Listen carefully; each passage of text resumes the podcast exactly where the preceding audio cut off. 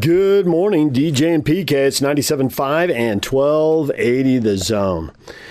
Well, the NBA Finals are nearly over. It was uh, not a knockout punch from the Lakers. It's more like a series of jabs. They got the lead, they kept throwing jabs, they ran the clock out. I know I'm mixing my sports metaphors, but uh, it was not a knockout punch. The Heat Heat competed, had some runs, tied the game, but just gave up too many runs. It seemed like every time they'd fight their way back in the game, the Lakers would go on a 7 0 run and take control again.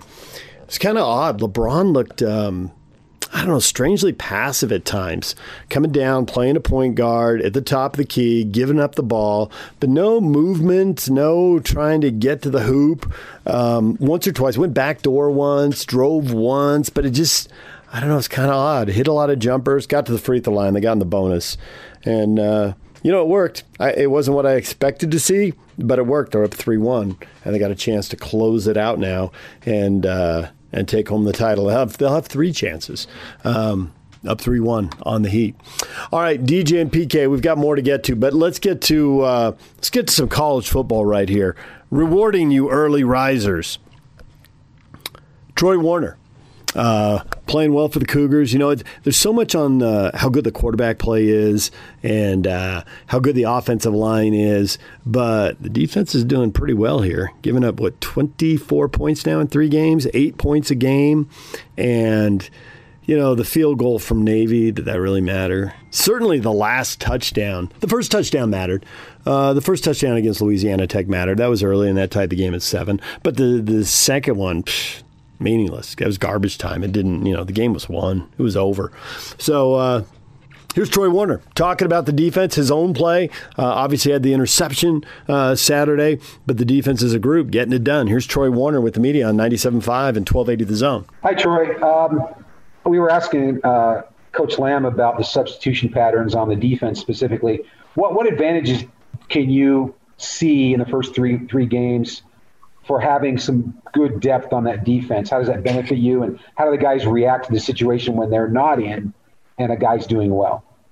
I mean, I think at the end of the day, just being able to have guys have the depth, have the, I guess, the trust to put, you know, put put any guy in is going to play at our advantage because we, it's it's fresh legs and it's a, a guy that's able to to go out there and play at a play with 100% effort and not to worry about being tired and and all that kind of all that kind of stuff. But uh, I mean, it, I think whether whether you're the guy in or whether you're the guy that's you know support your teammates, I think we I think we all want to strive um, for for great plays and and to play to play the game to the best of our ability. It's not like you know if we're not in, we're hoping the guy in front of us does bad. Um, we're we're very uh, we, we we want everybody to do well on the team, whether it's us or whether it's the guy next to us, uh, just so that we can be great together. Hey, uh, Troy, as far as kind of preparing for UTSA, they've played four different quarterbacks. It looks like their original starter might be back. How is that affecting preparation on you guys' end? Um, you know, we look at we look at all four of those guys as, as great players, and, and they've all played for a reason. Uh, they've they've got talent, and, and we respect each one of their game. Uh, so we we take a good look at each one of those guys, and and uh, whichever one it'll be, we'll we'll be prepared for, and and uh, we look forward to just for the opportunity this week. Troy, what's led to this fast start? I mean, same guys for the most part, personnel wise, but obviously much different results and execution. What's what do you feel has been the biggest reason for the change? Um, you know, it's hard to pinpoint one thing, but you know, kind of like I've mentioned before, each each guy on this team is really hungry um, and, and, we feel really grateful to be playing this game right now. So it's just a matter of not taking one one day for granted. And uh, like I said, I think a lot of guys on this team is hungry, and and uh, each week we feel like is a new opportunity to to correct the mistakes that happened in the last game, and that's what motivates us. Uh, so we just we, we try to stay hungry, stay motivated as much as we can, and and uh, yeah, just come prepared each week. We were hoping to talk to Micah Harper, but uh, what are your impressions of him? Uh, kind of like you coming in as a true freshman and, and, getting a lot of time at cornerback. Give give us uh, your impressions about him and maybe some of the other young guys that are helping out in the secondary. Yeah, I mean, I, I was just talking to Mike out, out at practice uh, just earlier and kind of just telling him how impressed I was with how he's been handling things and as a, as a true freshman.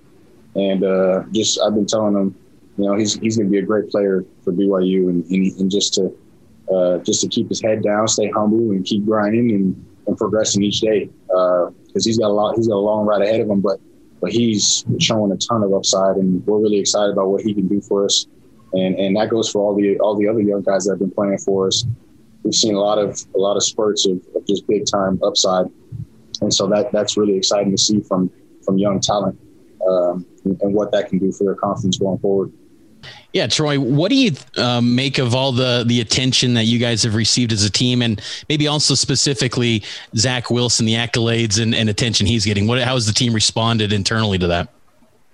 Yeah, I mean, look, like the the, the attention's great, um, and, and we we obviously we love it, but at the end of the day, like we we haven't done really anything yet, and and that's what keeps us grounded. We're we're trying to strive to to, to get better every day. And that and, and that's why I say we're trying to correct, you know, the mistakes we had in the last game so that we can prepare ourselves for the next game even more and, and just expound on, on what we're trying to build here. Um, but you know, for Zach, it's he's doing things that, that I know he could he, he, he could do from the get go. Um, he's he's one of the only quarterbacks that I've seen make just insane throws and and uh, you know, when, when, you're when you're doing so well, it's kind of hard to stay humble. But I, I, try. I get in his ear all the time, and I tell him, "You just got to stay humble, keep grinding, and and not just just not get too comfortable." Uh, you know, just look, I just want to see him do really really well this well really well this year, and uh, I think he will. What does the success of the offense do for you guys defensively and how you play? Maybe a little more aggressive. I mean, how how, how does the offense's play impact you guys and how you approach to play calling and things like that? Yeah, I mean that's a good question. Um, I think just as just as a defense, when we see when we see the offense doing really well, it just it, it builds like builds up this confidence uh, that just exudes throughout the team, and and uh, we just we can go out there and just play so much more relaxed and and just you know just fly around and, and make big plays, uh, and, and, and that's vice versa for the defense. When we're playing well, I think that that allows the offense to just go out there, play relaxed, just you know, do what they got to do to to help us win games. And, and I think we're doing really well to just kind of bounce off each other and and uh, you know play as a team and, and, do things the right way. And that that actually goes for special teams as well. I think we're clicking on all cylinders right now. It's just a matter of being consistent and keeping it going. Yeah, Troy, we saw uh, Fred respond to a tweet of your interception that said, "I'm the brother of BYU defensive back Troy Warner." What is kind of like that communication between you and Fred throughout the season and how you're able to help each other with your games?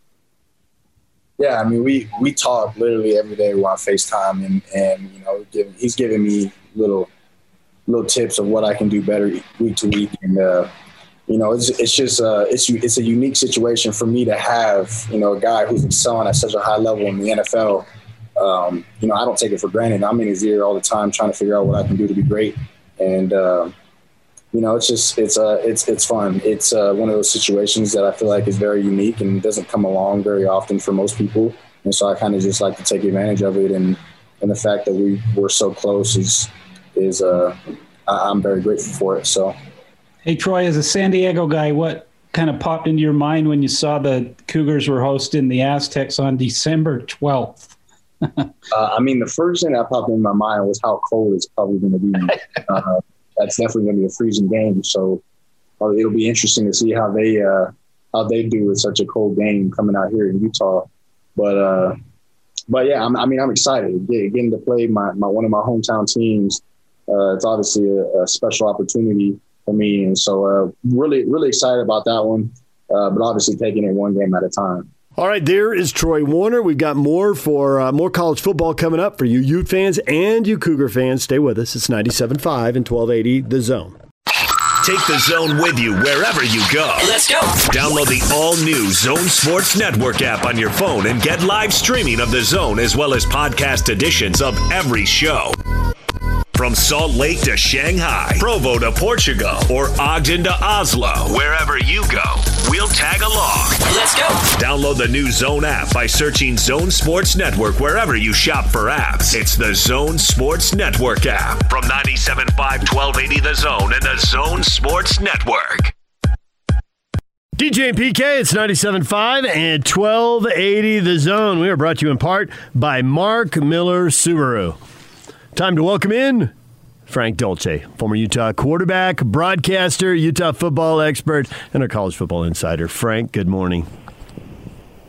Hey, good morning, guys. Uh, hope you're doing well. We are doing well. Great. Frankie D, how the hell are you? My guy. There he is. PK from the South Bay. Absolutely. Hey man, I don't, I don't, I don't want to get this started off on the wrong note, but um, I, I just wanted to give you a heads up. Old Coach Featherstone's having a, having a rough time. Uh, you may have heard about it. There's a GoFundMe page out there right now. Yeah. Um, if you wanted to go take a look, but yeah, my my old El Camino, my favorite coach of all time, Johnny Featherstone, is struggling a little bit. But uh, man, what a what a great guy! What an influence he's been on hundreds and thousands of lives. Yeah, he's a legend in the California, uh, California JC ranks, that's for sure. Put many guys into D1 and obviously even beyond. Yeah, no question. Great, great, great man. Frank Dolce made the move from the South Bay, El Camino JC, to the University of Utah. Is now settled here in this community. Frank, this is hands down the most bizarro football season. Do you know less about the Utes at this point than you've ever known? Yeah, well, yeah, probably at this point. I am guessing in the next couple of weeks we'll get we'll we'll get a whole you know we'll get all of this information kind of like a fire hose on us. But uh, yeah, I mean it's just such a strange strange year for many uh, reasons.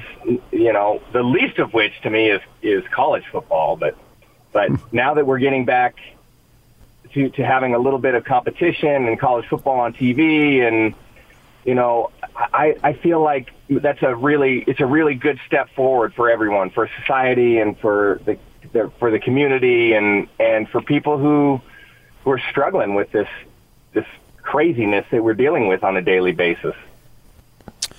So Kyle has his Zoom conference call last week, talks about the season, exciting practice getting underway this week and all that, and he keeps listing as a three-man race. And anytime you have a quarterback race, uh, that's going to be the highlight of every single training camp, no matter what level, really. And he lists three guys. Do you buy it's a three-man race? Well, I think that that he's probably getting three guys reps, but two of those guys are probably getting, you know, 90% of the reps combined. So, um, and I, so I, I think it's, it's, there's probably some truth in the statement. It's a three man race, but in reality, it's, it's a two man race with a, with a third guy that's a little bit further behind. Very super talented, but not quite on the level of the other two guys. So we can sit and go nuts over this, but when they run out there on the seventh, it's going to be Bentley, isn't it? You think? Yes. What do you think? I don't know. I don't know. I I I was I was talking to the guys yesterday, and we were going back and forth. I gave the slight edge to Rising. I think that Bentley is um, like they're they're they're not necessarily distinct in their differences in their talents. Although I would say that um, Bentley is a more accomplished passer and an adequate runner. And the opposite's probably true of Rising. He's he's a more accomplished, athletic runner and an adequate, maybe more than adequate passer. So I think that Coach Ludwig could win with both of those guys, and um, and I, I guess it just depends on on what he's trying to get out of that that quarterback position based on the other talent that he has around. So I would say if he has a strong running game, which he he should, and he has um, you know a, in super talented athletic receiving group, then maybe you go with Bentley. And if you have a strong running game and um, a marginally talented receiving group, then maybe you go with Rising. So maybe the whole thing rests on how you evaluate the receiving group. Yeah, that's interesting to see how the other guys around the quarterback would and could and most likely will affect the decision on which quarterback you're going to play. And Ludwig seems to have a firm grasp of it. I thought last season was just phenomenal in his play calling. I thought that it was the best that they've had probably since they've been in the Pac-12 and and or maybe since Norm Chow because I thought with winning eight games or so what they did with Jon Hays was just walking on water type stuff. But one of the things that I saw from Andy last year, as he said the year before, is that we were always criticizing Tyler Huntley running too much, you know, keeping the ball. And I remember Andy in the spring ball, so it's the spring before Tyler's senior year, he's saying, well, the plays that I'm going to call, Tyler won't have to worry about making a decision because I'll make the decision and he'll just do what I tell him to do, and then we'll be fine. And so that's what happened. And Tyler has a massive senior season, obviously, right? And so I'm wondering if you have the same type of thing now with the offense. How much do you think that Andy, I don't want to say dumb down, but is going to take the pressure off the quarterback so the decisions basically will be made upstairs and you just got to follow through of what we're telling you to do? Well, first of all, I don't think you and I could be more aligned on the on the thought about the offensive coordinator and specifically Norm Chow during his time. I thought that that run that he had with Jon Hays making plays was unreal. And the ability to go down and win a bowl game in El Paso, unbelievable. So, yeah, you and I are right on the same page on that. And I feel like the, all of the experience that Andy Ludwig gained and earned outside of his time at the University of Utah really gave him a different perspective on that on that position, on the offensive coordinator, coordinator position. And what he did last year was just, you know, maximize the talent that he had available. I think he it was clearly the case with Tyler Huntley. And so I I still think that, you know, that's why I say I think he'd be successful with either quarterback because I, based on last year, I think that he's gained this ability to just tweak his offense to maximize the talent that he has on the field. So um, I, I I feel comfortable with with whatever decision that he makes that he's going to be able that that they're going to have success. Um, and, and certainly that, you know, lots of things go into that. And I failed to mention the, you know, what's happening up front, in the offensive line and how critical they are to the, how the offense succeeds or doesn't succeed. But, but I think what, what Andy Ludwig showed us last year and his ability to take that group that, you know, at, at times it's fair to say they struggled in the previous two or three years. And, and when he took the reins, they they became you know like a like this well-oiled machine, averaging over 30 points a game. So I'm I'm a big believer in Andy Ludwig. So the O line is supposed to be good. Kyle has said that. We see Kuithe at tight end. Most of the receiver corps is back, so there's a lot of positives there.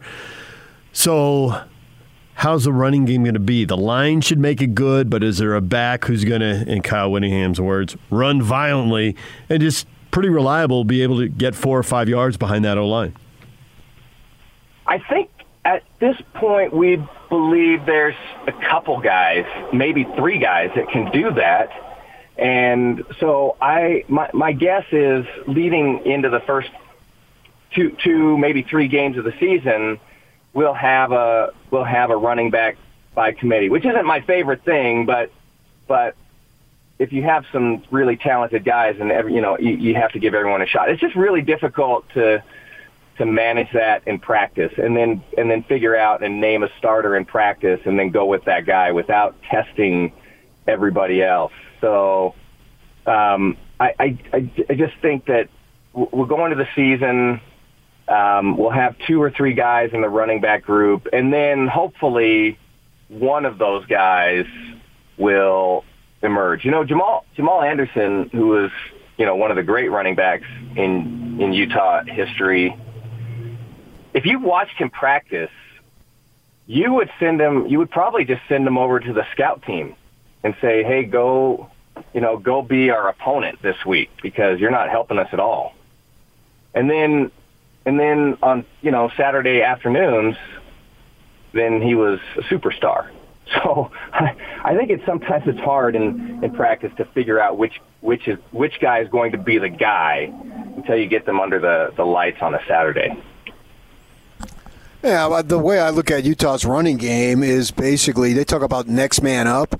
I'm not sure any position epitomizes next man up at, at Utah than running back. Who's going to be our next 1,000 yard rusher? I mean, Boise State has had like uh, some phenomenal, phenomenal run of over 10 years of a 1,000 yard rusher, whether it's Brumfield or whomever. I'm expecting the next dude to just take the ball and run with it, literally. And I kind of like saying that. I. I I uh, I think that's I think there's a lot of truth in that, and it's certainly a, a position group where Utah has has had significant focus on recruiting, and and not only that, but but over the the Kyle Whittingham era, for better or for worse, it it's just been the foundation of the offense. I mean, we, we everybody wants to talk about the quarterback and what the quarterback is going to do, and but but the the foundation of that offensive group for the entirety of Coach Whittingham's career has just been the, the running game. And so you recruit to that and you build around that. And the result is where Utah sits today, where, like you said, it kind of feels like, you know, insert the guy here and, and, and get a thousand yards from that position group. Yeah. So the schedule is out. Oregon State's the crossover game. There are two Friday games on the road, which a lot has been made about, you know, how fair that is the road team, blah, blah, blah. You take all that into account and you expect four and two, five and one, six and oh. What are you thinking? Oh, uh, well, I think there's a chance that they go undefeated. I mean, I, I, there there are years when I've looked at the with Utah's football team and I thought, well, dude, undefeated is going to be really really unreasonable. But I think it's reasonable. I think it's reasonable this year. I think there's some key and in the crossover game, you know, I mean that that's just I, I think that's a great draw for with Oregon State.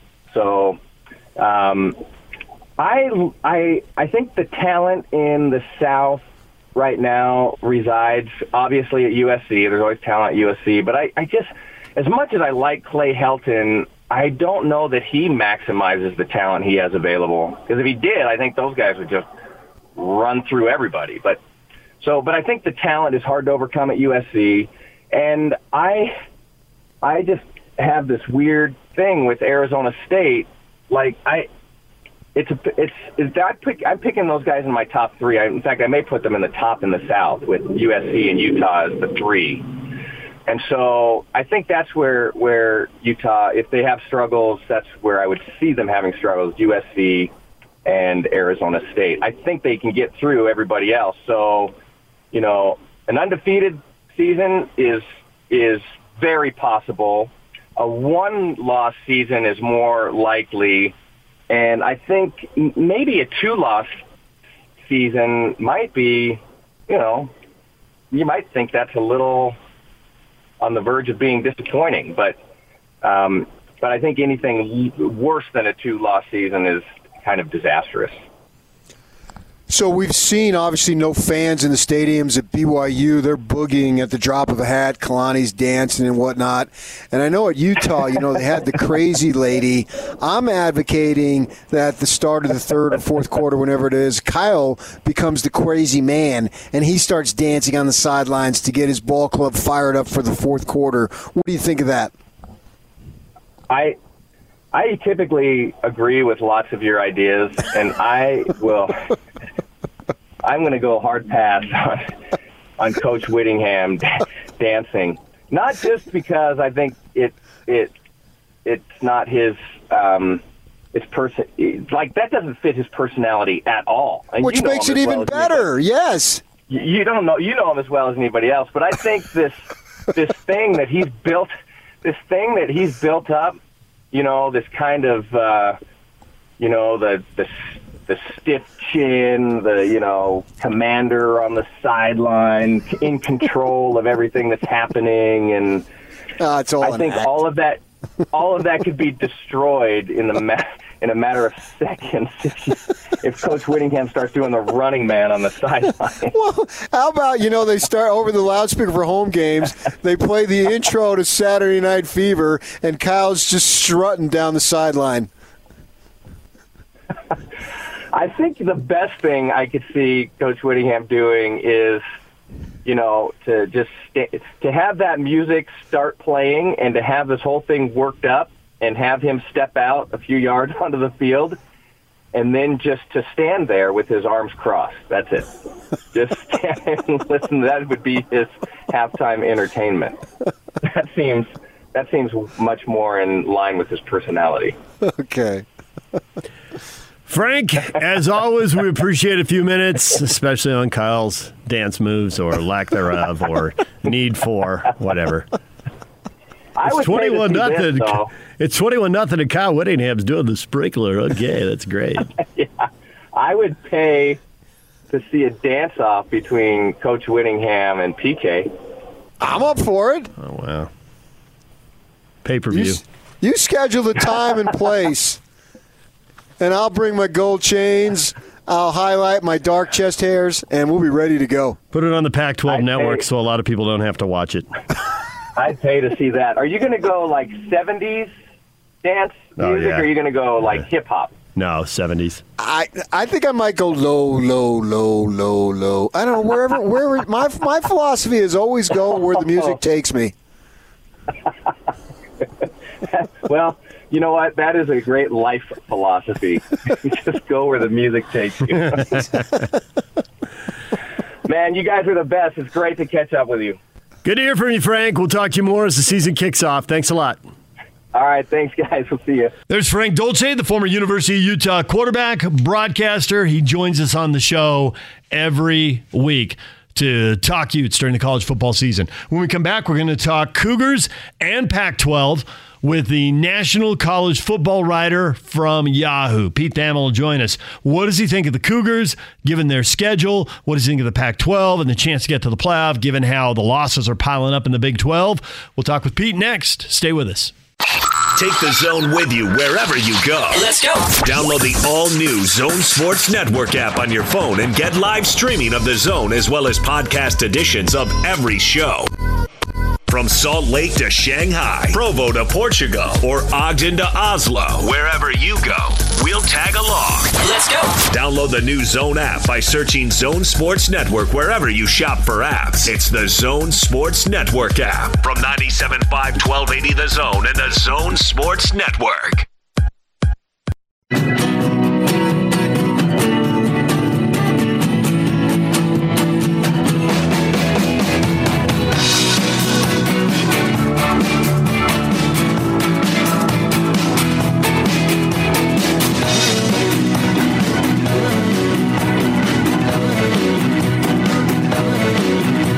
DJ and PK, we are joined now by Pete Thamel, National College Football writer for Yahoo Sports. He's on the T-Mobile special guest line. T-Mobile and Sprint are coming together to build the best wireless company around. Visit T-Mobile.com for online services and local store availability. Pete, good morning. Hey guys, how are you? Good. We are curious. Well, we're curious about many things, but let's start with the most obvious one. BYU is 3 0, winning by an average score of 49 to 8, but beating teams that, uh, well, we follow Navy, but we don't follow the others. We don't know how good they are. Navy just got drilled by Air Force. What, what does all this mean? BYU's crushing people, but what does it mean? How good are they?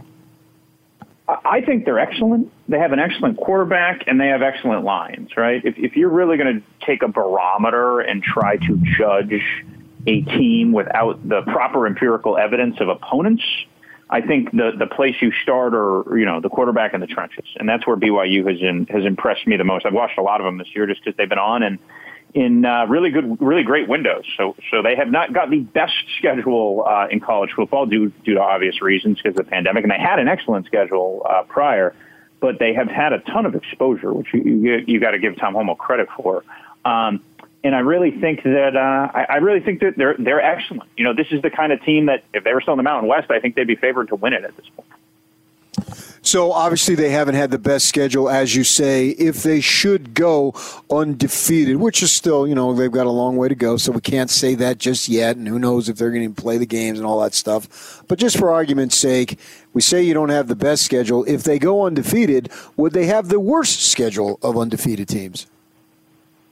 Well, it's hard to say because you you don't know who else is going to go undefeated. But everyone, eh, eh, they're not going to make the playoff. All right, like we can just get that out of the way right now because they're just they're not going to have they're going to have one potential top twenty five game against Boise, maybe two, but no more than that. So that's a that's a pipe dream. But what you want to do is position yourself to to get that other New Year's Six bowl bid. And I would think because of the exposure, because of the tenor, because of the star power of Zach Wilson, they're at least going to have like they're, they're going to they have so far thrust themselves into that conversation, and let's face it, they probably weren't in that conversation um, seriously considered when the, when the season started. So good on them. They've they've earned it. They've earned it through authoritative wins, and, and, and props to Kalani Sitake. He's done a he's done an excellent job, kind of on a slow burn build there. So when you look at them, you know one way to measure this is uh, how many NFL players do they have? What do NFL scouts say about them? Have you heard any of that?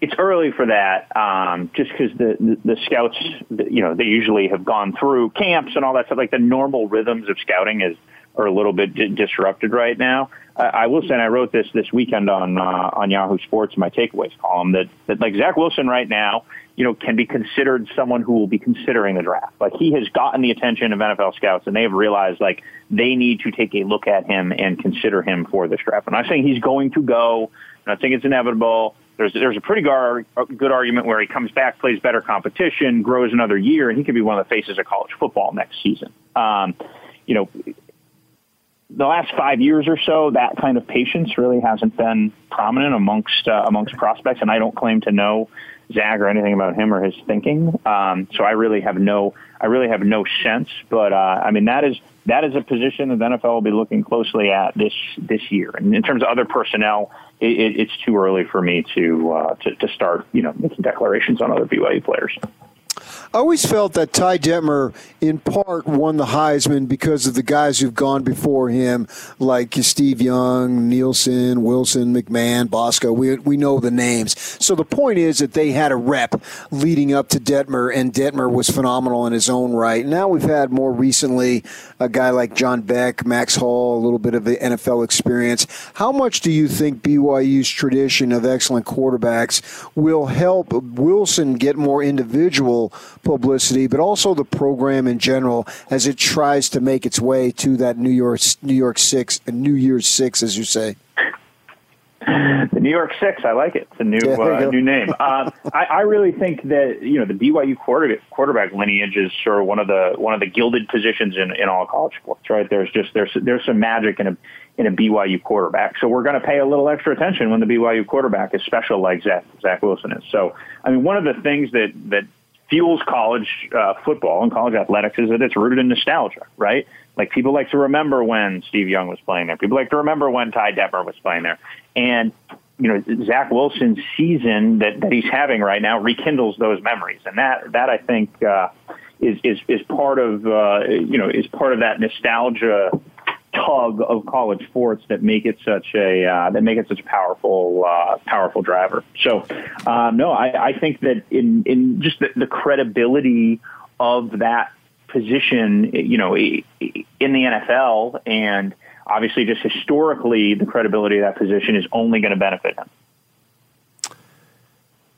Well, you play the nostalgia card, and uh, Pac 12 or Pac 10 or Pac 8 fans remember, remember when USC was a perennial power in the conference. With all the guys opting out at Oregon, is Oregon still the favorite? Is USC the favorite? Is it wide open? Is it somebody else? What are you thinking? I would think Oregon is, is, is still the favorite. I mean, nobody wins off seasons like USC, right? Like, um, what did they lose? Five games last year, off the top of my head? Uh, were they eight and five? I think you're right, but I'll check. Yeah, I think they were eight and five last year. So like that's that's a lot of games to lose, including one to uh, one, to BYU, which wasn't necessarily a terrible loss, but at the time it wasn't great because of who who else BYU had uh, had had lost. Yeah, they were eight and five, and they went seven and two in the uh, in, in the Pac-12. Yeah. So I just have a hard time. And you, you got to remember they lost uh, an offensive tackle who was a first round pick for the draft. Uh, Alijah Vera-Tucker still hasn't said that the, the talented guard, who's a potential first round pick, still hasn't said if he's coming back this year. Um, you know, it's it's USC and they've recruited well, but to, to me, to take a take a five loss team and insert them as the as the favorite, I think is brand bias more than more than any sort of reality we've seen. Already this season has been crazy. A lot of things that we didn't anticipate in going forward here. We're going to get the uh, other conferences getting going the next month or so. And with that in mind, you know, one of the knocks against college football is that when we get to the 14 playoff, you know, we can pretty much predict the six teams that will be in contention and probably have a good shot to get at least half, if not all four. Do you think that maybe this year it could be a little bit different, or it's not going to matter? And when we get to December, in the middle of December, we're going to see the same teams vying for the four berths? I don't think there's going to be a lot of surprises this year. I think this year is going to be a mess, and it may be a little more controversial picking between four and five. But again, it's very it's very very early, and we've only seen what two weeks of the SEC and it is kind of a mess. You can't even keep track of it in your mind anymore. Um, but I, I will say that I, I don't think like there's going to be will will teams get upset sure because of the chaotic nature of it but i think when it when we drill down especially because of these conference only samples I, I have a hard time imagining some team coming from out of nowhere in, uh, in in getting in this playoff. I'm I'm skeptical of the Pac-12's ability to get there, but at the same time, the Big 12 has really eliminated itself as much as any major conference has by uh, you know you know early October per per se. So the Pac-12's credibility issue is really going to be on display right now because the problem out there is just there aren't a ton of good wins on the table because a lot of those programs just haven't produced very well and can't go out of conference and prove themselves this year. I mean, we're already going to have, by the time the Pac 12 kicks off, we're already going to have such refined opinions about Clemson, Alabama, Georgia, Florida, not as much Ohio State and uh, Penn State, but like they're already going to be known quantities to such an extent that it's really going to be hard in a in a short window for a Pac-12 team to leapfrog some of those some of those big brands. Pete Thamel join us, national college football writer for Yahoo Sports. Are any coaches going to be held accountable for disappointments this year? Are they going to be fired, or because of the financial situation, has everyone got to stick with whoever's under contract? Because buyouts, first off, it's hard to come up with the money, and second, if you do, it looks bad. Well, Southern Miss already parted ways with their coach, so it was like the same week I wrote a column that said there won't be a lot of coaches fired this year. So it shows you how much I know. Um, I really think that there will be a measure of austerity, and what we what I struggle for us to see is like Texas would owe like Tom Herman and his staff twenty five million dollars. So you can talk about him being on the hot seat, but I just don't think there's any element of reality of that. That's just a huge number. I the big untenable buyouts. And, you know, look, you saw out west in recent years, Todd Graham at Arizona State, Jim Mora at UCLA. Um, you know, there have been there have been a handful that have been right around the ten million dollar mark that have just been like, wow, that's a you know that's a lot of money. I don't think we'll see any wows this season. Will we see some people lose their job? Yeah, like some folks could retire you know, there's always going to be some people who flop. These are hard jobs, right? These guys have very, very difficult jobs. And so the stress of doing this job in a pandemic under these crazy rules with the virus just, uh, you know, like, all right, we don't have any cornerbacks today. We got to, we got to, we got to get new defense. like that element of it. I mean, it's an unpredictable job anyway. That element of it could drive some guys out. We could see you know, if there's going to be a big wow job, it could be somebody going to the NFL being like, all right, I got enough of this, um, a high end guy, then more likely than Gus Malzahn getting fired. So I like your point of the Pac 12 starting so late will have the great body of evidence for the SEC and ACC have been playing for so long. And Ohio State, you know, they could probably start December 19th and go 1 and 0 and get in because they're Ohio State. So with the Pac 12, they're always playing from behind. So, what I'm getting from you is they're playing even more from behind this year. So, with that in mind, if they had a 7 0 team that didn't get in, would that be the worst look of the Pac 12 in the years that they've had this playoff of having somebody be undefeated and still not get in? I got a prediction. I don't think anybody's going seven and zero out there. I don't think anybody's discernibly so much better than anyone mm-hmm. else. Sure. Amid this mess of chaos and opt outs and everything, I just have a hard time envisioning a team out there going undefeated. I could be wrong. I could be wrong. Right. But I just have a hard time because won't they end up with? And forgive me for not knowing this. The schedules have been impossible to track. Are they seven and then the playoffs eight, or are they six in the Six- playoffs? Six plus one. Six and seven. Yeah.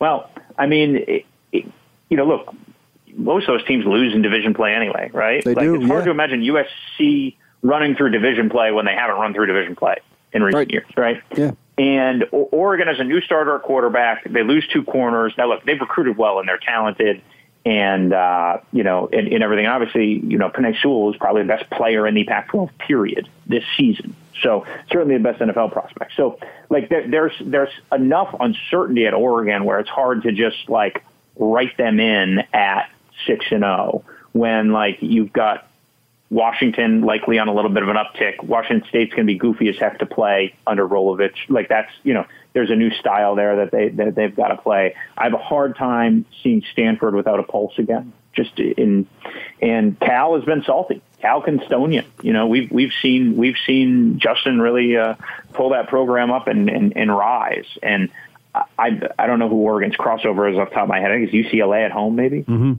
Yeah. is. Yeah. And so, you know, that, you know, could they, should they, will they be favored in those six games? Absolutely, they will. There's no reason they shouldn't be. But to, to say they're just going to win them all with the, with the losses that they, with the personnel losses they had and all the goofiness. I mean, you're one, you know, you're one party bus as we saw or keg party or whatever away. I, I'm just, I'm just learning. It, it's hard to, it's hard to assume in these COVID times, guys. Pete Thamel, national college football writer for Yahoo Sports, joining us. So I'm curious if we're going to hear the SEC. And let's be honest, for a long time, if you play eight conference games, you get into the playoff. If you play nine, you're at risk, whether you're the Big Ten or the Pac 12 or uh, the Big 12. So is the SEC going to be in the weird position of suddenly arguing, oh, we played 10 conference games, let this uh, 8 and 3 or 8 and 2 or 9 and 2 team in? Of course, that's going to happen. I mean, it will be the most wondrously hypocritical thing that we've ever seen, right? um, and like there is there is some sort of validity to the you know to to the argument. A two loss SEC team, I mean, who you I've always been a big fan of who have you played and who have you beaten, right? Like that's really what it that's really what it comes down to. And what are your what are your best wins? It's just gonna be so hard to judge that stuff because what is what is Cal, right? What is Cal if they haven't gone out of conference and played anybody. We don't know what Cal is, right? So it's it's, just, it's these these really tiny sample sets being being judged against each other. And at least the SEC is saying, okay, we're at least playing ten certifiable games where the opponent has some brand resonance, right? Like that's that's a lot different than six games. In you know, so. Um, and- but I mean, look, like the Big 12 decided to play an out of league game basically as an inventory play to fulfill their TV obligations, and that proved disastrous for the league, right? Like the the Big 12 would still be a mess, but it wouldn't have half the problems if it, it of of credibility if Louisiana didn't win at Iowa State and uh, K State didn't lose to, uh, or if K State was two and zero with the two wins they had right now, you know, we'd be they'd be ranked, you know, they'd be ranked third in the country, right? Not not that high, but you know what I mean. So Yeah. it's it's it's it's it's going to be the the most fascinating argument playoff that we've ever seen. So, in terms of credibility, for BYU's sake, does Boise State become their Super Bowl? Yes, yeah, that's gonna be a huge. That's gonna be a huge game. Is that a weekday game? Haven't said it yet. First week of uh, November, either that Friday or Saturday. Okay. It was originally going to be the Friday night on the schedule. It's the same weekend, but we don't know now, as since it's been rescheduled, if it'll be Friday or Saturday. Okay. Well, that'll be uh, you know that I would imagine that ends up on a Friday, right? And so the world so the world can watch. And the good thing for for BYU's sake is not only committee but college sports fans have to be conversant in BYU at this point, right? Like like, like much more so than than most most seasons, just because the exclusivity of their windows has been pretty dynamic. Pete Thamel, national college football writer for Yahoo Sports. Last thing before we let you go. So, with all the questions you bring up, there's two things that could happen here. One, they could move the playoffs back a couple weeks so that more teams can play either you know an SEC team or a Big 12 team that needs to reschedule a game or just so the Pac 12 could schedule two more games. They could do that. There seems to be zero momentum for it. They also could go to an 18 playoff which has been suggested but there seems to be zero momentum for it why are they so stuck on a 14 playoff on these dates in a year when we know there isn't enough information to make a good choice and when we know everyone needs more games, regular season or playoffs, to make more money because everybody has budget issues? You know, it's, it's a good question. You know, I did a column months ago about how the financial crunch from this is going to lead to playoff expansion. I was talking to some smart people in the business side of college sports, and somebody brought up a good point. They said, you know, especially at that time when there didn't look like a lot of sports were going to be played, as many as we saw now, and it's still a time of austerity with advertisers and everything. They, someone said, "Don't be so sure TV can just double the paycheck, right? Because it's a big paycheck. Don't be so sure that you know ESPN can just clean out the couch cushions and and fork over a couple hundred extra million.